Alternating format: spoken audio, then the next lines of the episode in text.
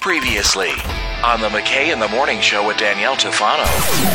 This could be good for you. And it's a pretty intensive study. Came out in the Journal of Medicine and Science and Sports and Exercise, and it found that you might be able to counteract all the sitting you're doing by working out for four seconds at a time. Really?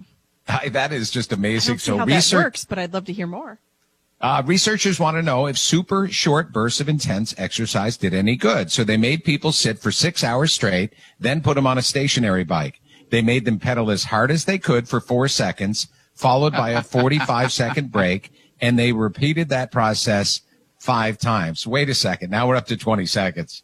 So each person did it once an hour for eight hours throughout the day, which might sound like a lot, but all total, that's only two minutes and 40 seconds of exercise in that one day. And it made a significant difference in their health within 24 hours.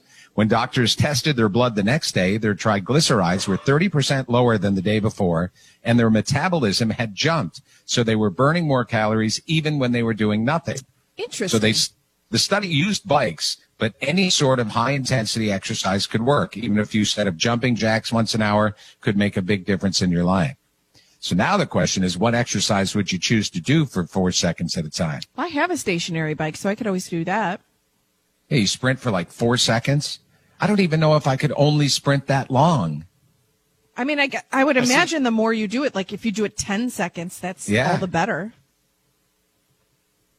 Jan, what are you thinking about? I can see your brain uh, creating something. I'm gonna put this out there. How about some burpees? We all hate them, but man, they're effective. You're getting your whole body into it. My concern is by doing these quick four second bursts, man, you're gonna blow out a glute muscle. You're gonna blow something out real quick because you're just like, oh, no, oh, because you didn't stretch, and Yeah, then you- you're just like a baseball player. Oh, I hurt myself. Usually when you Yeah. work with like professionals or you see professionals, they ease into doing the high intensity workouts. You don't just hop on a bike and start pedaling as fast as you can. Yes. You do some stretches. You start off low and then you work your way up. But who am I? If this study is saying that it works, then Well, it does work, but I do agree with you that the dangers are there. I mean, it's like not warming up in baseball and hitting a ground ball and you take off from the plate and the first thing you hear is a pop in the back of your thigh. Oh yeah, Oh. exactly. It's the worst, pulling a hamstring. How about you get one? How about you get the old? I'm gonna bring out the old Suzanne Somers, you know, a, a little thigh master. How about you do some of that while you're sitting on the couch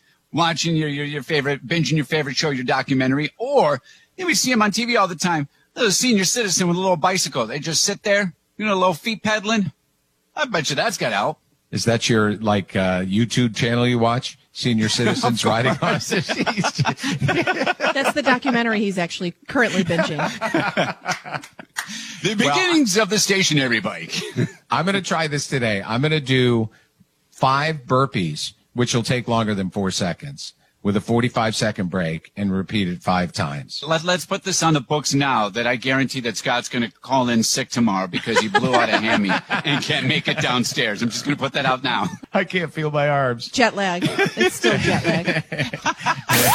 It's the McKay in the Morning Show with Danielle Tufano on 95.9 The River.